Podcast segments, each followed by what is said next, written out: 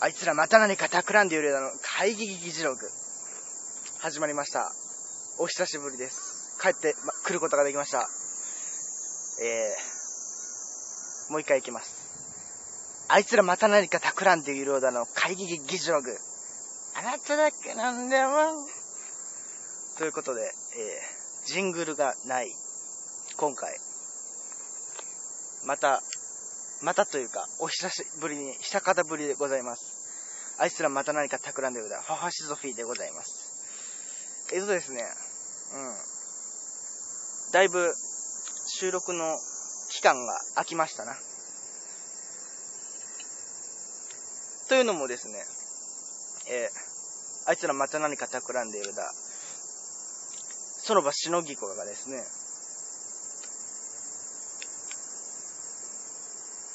忙しい。うん。それでですね、パファシゾフィーも忙しい。で、この、折り合いがつかないわけですよ。ね、予定の。日本語合ってますか？それでですね、あの、これ待ってたら、これ音割れてないか。待ってたら、ちょっと音量を調節しますよ。待ってたら、あの、また、何週間伸びるぞと。今、何日ですか ?7 月、うん、31日になりましたよ。うん。多分、前回の収録が7月、多分入った頃じゃないかなと。ね。6月18日に19回って書いてますね。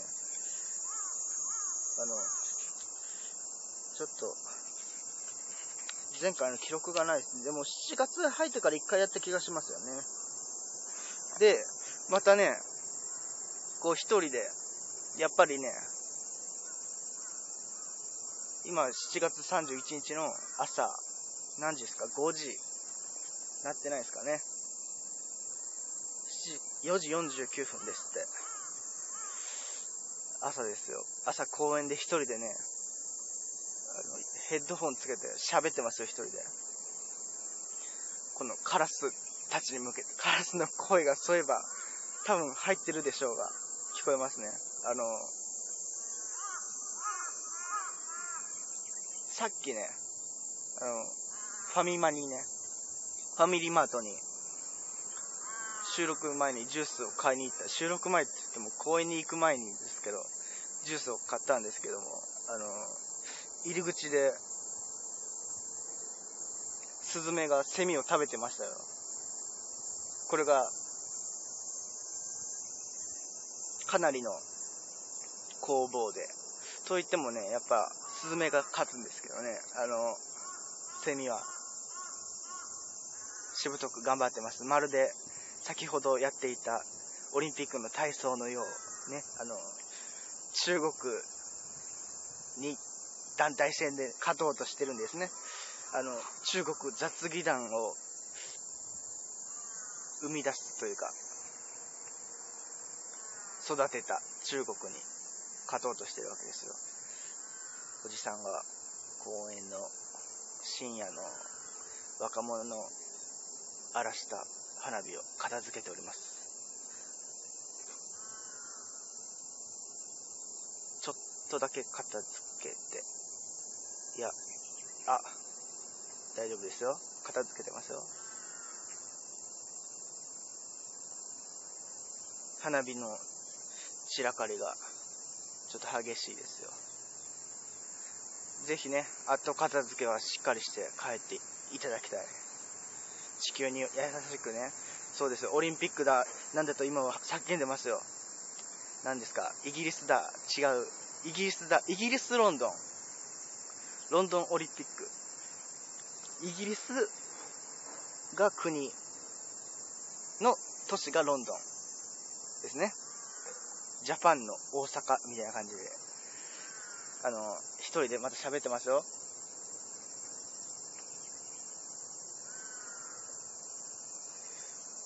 もうね、あの、オリンピック、突然ですよね。あの、急に来ましたね、オリンピック。あの、来るかな来るかなと思って、いやもう来ないんじゃないかなと思ったら、やっぱ来るんですね。で、なんていうんですかね、全世界1位を決める大会ですよね、オリンピックは。でね、急にね、全国大会を見せられてもね、この、なんというか、予選というかね、過程をね、見とかないと、何かしら応援する気がないぞとね、ちょっと、その彼ら視点で言うと、ものすごいせてっぺんに上り詰めたという、そういうね、あれがありますよ。気持ちが。ただ、オリンピックだけを見て、見る、だけを見る、私一人としてはですね、やっぱり、1大会で優勝したのと、特に、まあ一番、その中で一番すごいやつを決めるってことなんですけど、ちょっとね、盛り上がりに欠けるんですよ。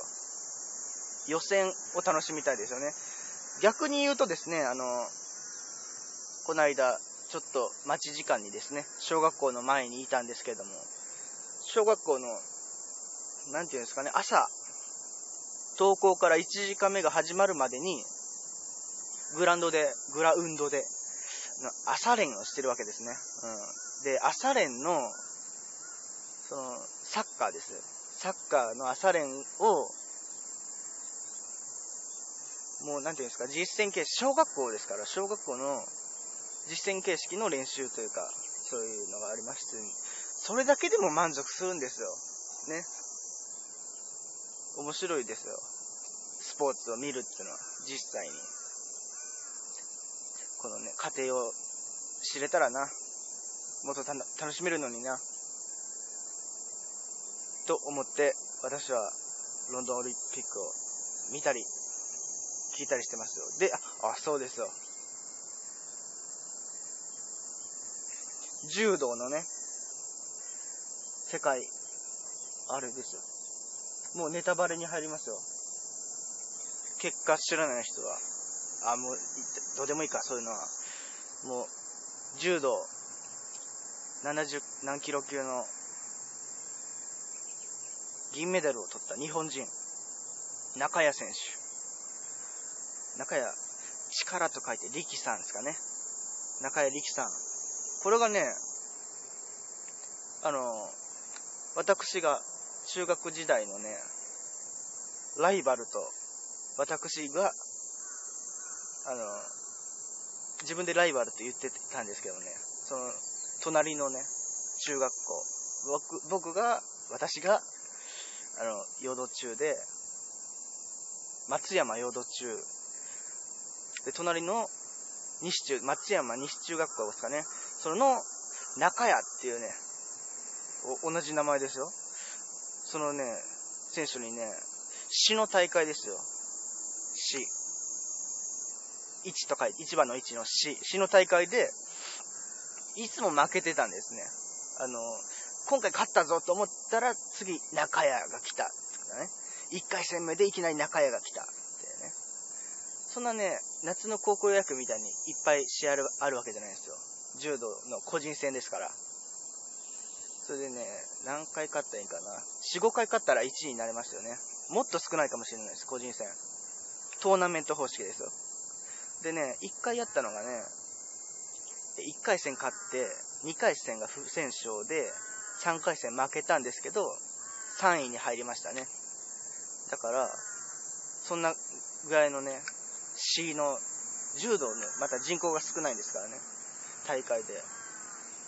その中屋がね、いつも中屋に当た当たりさえしなければ、もうちょっと順位いけるぞってね。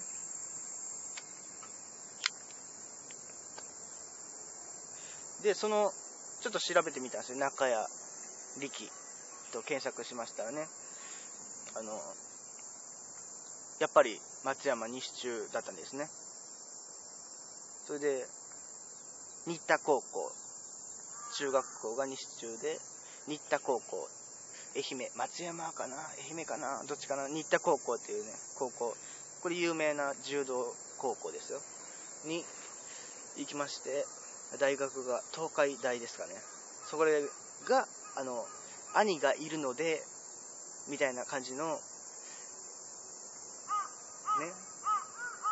推薦みたいな感じ、スカウトですか？が来て、東海大に入ったみたいなこと書いてありますけど、その兄がやっぱり3個上に兄がいる。で、柔道をやっているということでね、やっぱりそうなんですよ。でね、その中屋の名前がね、ちょっと出てこないんですね。かけるっていう字を書いた気がするんですよ。中屋で、助っていう字もね、ちょっと、あった気がするんですよね。中屋ふんすけみたいな感じで、で、かける、翔介、康介、宗介。全然違うかもしれないな。でも、確実にそうですライバルの弟に、弟がオリンピック。見事銀メダル。ね。やっぱりね、で、中学校ね、やっぱり3位が最高でしたよ、私は。でね、やっぱそんなね、オリンピック兄弟にね、私が勝てるわけがありませんよ。いくらね、高校の、何ですか、柔道部に、仮入部というか、入学早々仮入部に行って、先輩全員を倒すという偉業を成し遂げたとしてもですね、ただ、あれですよ、高校の柔道が、その柔道部が錆びれてただけなんで、廃れ、廃れてただけなんでね。今は、肉体はボロボロですね。兄は何をやってるんですかね、中谷。うん、助は。名前が出てこないですけど。でね、西中といえばね、あの、玉の井さんがいるとこですよ。松山は西中の玉の井。彼がちょっと、もう誰だという話になるんですけどね、阿弥陀くじが好きなんですね。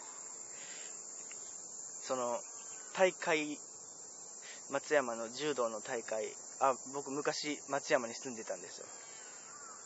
中学2年生の終わりまで。ね。で、大会になりますとね、あの、松山市で、あの、電車に乗り継ぎまして、路面電車も乗りましたよ。それで、あの、あの観光都市、道後に行くわけですよ。道後に武道館っていうね、武道をするところがありまして、懐かしいですね。あの、そこに行ったら必ずね、自販売機で先輩があのエネルゲンを買うわけですよ。で、美味しそうに飲むわけですよ。で、エネルゲンってなかなかあれですよね、売ってないというか、メジャーじゃないんですよ。まだあの、中学時代ですから、あの、スポーツやってるやつが飲んでる謎の飲料、清涼飲料水みたいな感じで、なんかポカリスエット、アクエリアスみたいな並びにエネルゲンってないんですよね。で、一回飲んでみよう、飲んでみようみたいな感じで、あの、こうじゃない、中1は先輩の見てるだけだったんですけど、中2になってエネルゲンを飲めるようになったみたいな、飲める、なんていうんですか、位に達した。いやね。これ一人で喋ってますよ、公園で。で、その道後の武道館につきまして、こう、いろいろ喋りましたな。で、途中から柔道部に入った上藩っていうののがいるんですよ。それがね、バンドを、一緒にバンド、中学時代一緒にバンドをやったりした上藩っていうのがいるんですけど、上藩は、小学校が違うんです。小学校が桜小なんですよ。で、えー、淀中っつうのが、えー、淀小と桜小の真ん中にあるわけですよ。で、西中っつうのが、また桜小の方にあるわけですよ。だから、桜小視点で行くと、あの、淀中に行く派と西中に行く派に分かれるわけですよ。で、その上藩が、あの、桜小の、これ説明分かりにくかったら、あの、紙に書いてくださいよ。桜小の玉の井と同じで、で、玉の井が柔道部なわけですよ。で、その武道館に着く、これ説明大丈夫かな？説明大丈夫かな？まあいいや。あの、玉の井が上藩と友達ですから、日中ですよ、あの、玉の井は。で、上藩は淀中ですよ。で、おおっつって、面白いやつがいるみたいな感じで玉の井を、と一緒に喋ったりして、して何かちょっと揉め事が起きたら、おいおい、やめろやめろやめろ。網田で決めるぞって言うんですよ。玉の井。ね。その玉の井と同じ学校なんですね。中屋は。じゃあ、中屋の兄は。中屋力さん。力選手の兄は。ね。これ、あれですよ。見えるところにエネルゲン売ってますよ。今。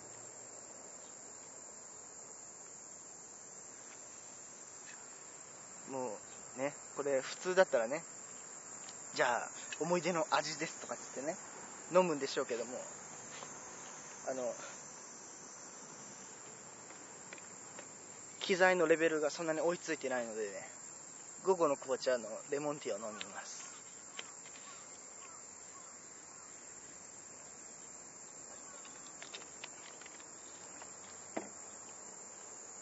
しかしまあ、あいつらまた何か企んで言うだ、ラジオ続きましたなと言いたいところなんですけどね、忙しいのでね、中断しておりますな。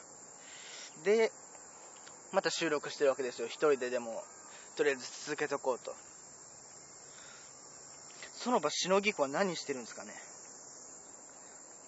で、7月の後半で突入しましたけども、もう明日から8月になりますよ。ねえ。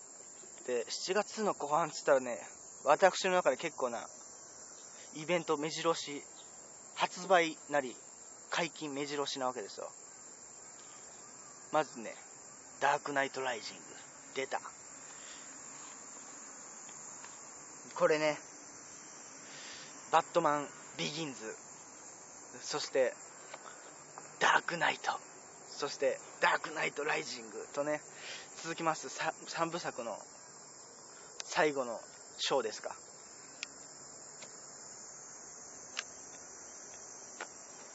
？27日先行上映、28日上映ですかね。もう始まってるわけですよ。なのにね、情報一切聞かないですね。あの、銃乱射事件っていうのがね、外国でありましたよ。まだね、あの、私ね、テレビや、テレビを見ないタンスを今決め込んでるんですよ。オリンピックは見ましたけど、なるべくね、テレビをね、あの、ちょっと、害されないように、CM に流されないようにという生き方をしたいわけで、でもね、映像編集するにあたってね、ちょっと参考にしなきゃならないっていうので、ちょっと見なきゃならないんですけどね。何の話をしてたんだっけな。あ、バットマンですわ。そのニュース、いろいろあったらしいですな。えー、何でしょう。そうですよ、7月の後半が盛り上がりの話ですけどね。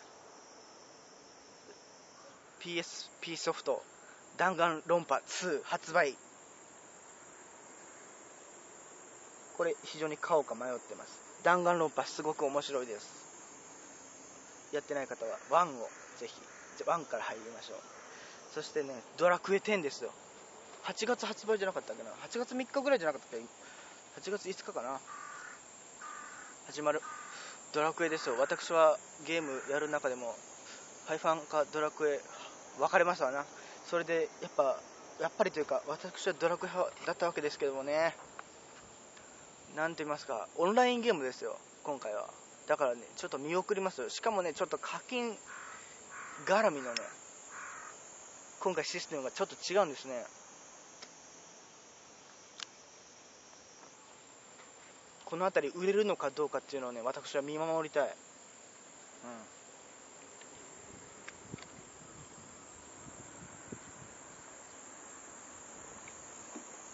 うまい。虫が多い。セミの声は聞こえますか？で、近々、近々じゃない、最近何をしてたかと申しますとね、いろいろ企画を遂行するまでには至ったわけですよね。だって前回ね放送には言いましたよ。休みさえあればもうどっかに行って何か取ろうっつってもうそれで解決したはずなんですよ。解決しましたよ。でもねえー、何日だろうあれは。7月の中頃ですかね。ちゃんと予定も、ま、合いましてその場しのぎ子と。そしてその場しのぎ子の弟も捕まえることができましたよ。雄大っていう。ね。それで車でその場しのぎ子家の車で、まあ、どっかに行こうという、まあ、秘密にしますけど北に行こうって北関西から北ですね。いや北じゃなくて西の方に行った方がいいんじゃないかみたいなねそういうノリもありますけど私は枝で転がしてその先に行きましょうみたいな感じっていうのも思っていたんですけどもいろいろ企んではいたんですよ。でもあの車がねまずその場しのぎ子父がいるということで車が使えないんですね。当日になって。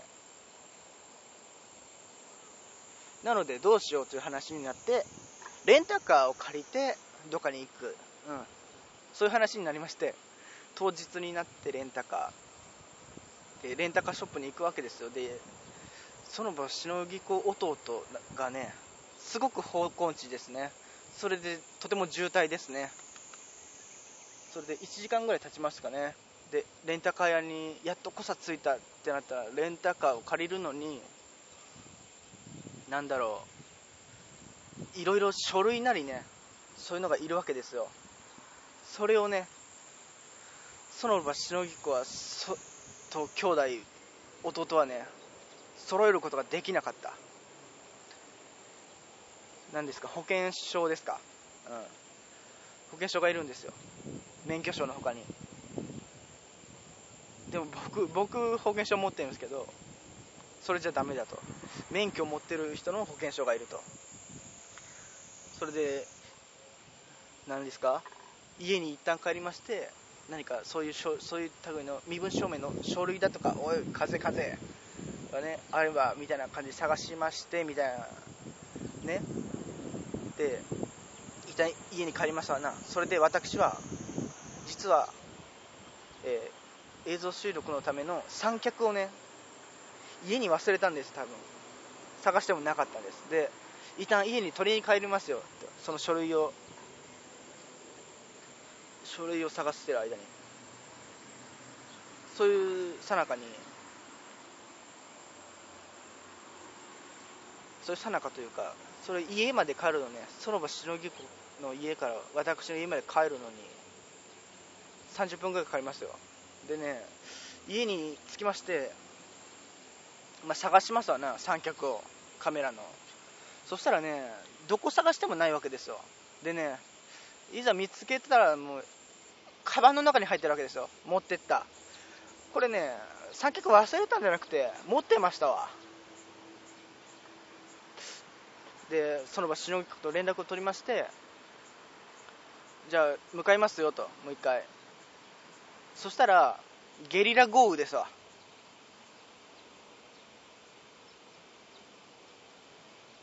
収録中止。でねレンタカーもう借りれなかった。あの街を出ることができなかった。市内。市内以下ですよ。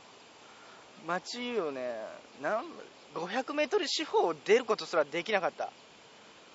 うんかつ映像も全く収録してないですよ。また映像収録する前のなんで車をとりあえず借りてから収録開始みたいな感じのね私の企みですわ。残念ですな。そういうこともありましたね。で私またねバーベキューグッズですか？焼き物グッズですか？をね買いましたのでね一回ね試しに河原で河原じゃねえ川でね土手でね土手側でねこう炊き炊き出しって言ってダメなんですよ。炊き出しはそういう被災とかな時に振る舞うという意味の料理が炊き出しらしいですね。ちょっと意味を間違えて使っておりました。バーベキューいやややっぱ焼き物なんですかね。焼き物をか河原河原じゃねえか 川でやりな川で焼き物しながら釣りをするっていうのを1人だけでもちょっと撮ってみようかってね。それかまた思いついたのがね深夜明けるぐらいですか？3時4時。もうに日時も覚えてません。そんな頃にね雨の日でした。雨の日でしたその日も。でねいざねこう着きまして。橋の下にね逃げ込むわけですよ。雨が降ってますから。でそしたらね人がいるわけですね。でね何と言いますかね完全装備なんですね。それが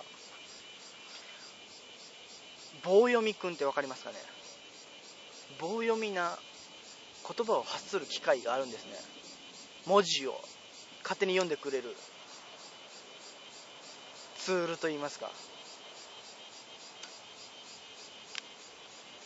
人組の他にその棒読みくんの声が聞こえる。これなんだと釣りをしてるのに棒読みくんの声が聞こえるぞ。よくよく暗いですからね。見てみてたらばそれニコ生だったんですね。ニコ生配信者に実は遭遇しちゃったんですね。でその橋の下っつうのがね何ですよ。10メートルないんですからね。10メートルぐらいですからね。その橋の下の10メートルの間隔にそのやっぱ雨をしのぐには真ん中をねまあ取りますわな。陣地を真ん中の陣地を。だから5メートルですか？の地点にそのニコ生のニコ生がねいるわけですよ。ニコ生配信者が。だからね私はうんどこでやるんだと。そのちょっと雨が当たってるぞというところでね釣りはそのその人たちがね濃いナマズですか？濃いですか？の人たちなんでね竿をね置いて置き釣りって言いますかね。45、6本ありましたね2人で。並べてるもんですからねその橋の 10m の。私釣り竿を広げることができない。だからうんその鍋セットをね使いましてうん自分撮りもできないわけですよ。いやできたできるかできないかぐらいのね。喋ることができないですよ。ニコ生、ね、やってる人がいますからね。先に。でねキムチラーメンを。スーパーカップですわ。スーパーカップのキムチの特大のやつを食いましてね。それで熱々のコーヒーを入れましてね。うまかったですね。UCC のコーヒーコンビニに売ってるカップに入ったねインスタントのやつ。うまかったですね。それをね食べまして帰りましたね。それでニコ生で検索したんですね。そしたら見つかりましたよ。で一応ね喋ることができませんでしたけどもあの喋ることができないっていうのもねあれなんですよ。もしねいっぱい食材を持ってたなら振る舞うことができますから喋ることもできますけども1人分しか持ってなかったわけですね。だから喋ることができなかった。だからさっきと横でバーベキューをしていたものですって書き込みました。そしたら「えマジっすか?」っていうね流れになりました。ちゃんと告白しましたよ。1人分しか持ってませんでしたので声をかけることができませんでした。あなたももしかしてニコ生配信者ですか？ちょっと惜しいですね。あのイディーズでラジオ番組をやっているものです。まあ言いませんでしたけれども。いろいろね企みはしましたけども未遂に終わってるわけですね。ポッドキャスト。これね野外の収録も結構いけますよね。もう野外でいいんじゃねえか。これから。で私今何してますかと言いますとねバイトまみれですけど映像の編集をしてますよ。映像企画プロト収録の映像が意外とよくこれ言いましたっけね？意外とよく撮れてるっつうんでこのマッキントッシュに付属してる iMovie, iMovie というソフトでね映像編集をしてますよ。もう1ヶ月ぐらいかかってますけどね。ちょっとずつちょっとずつね空いた時間を見つけてはねこうポチポチと作業してるわけですけどもねこれ1日あったらできんじゃねえかなって今思えばね。集中力がないんですね。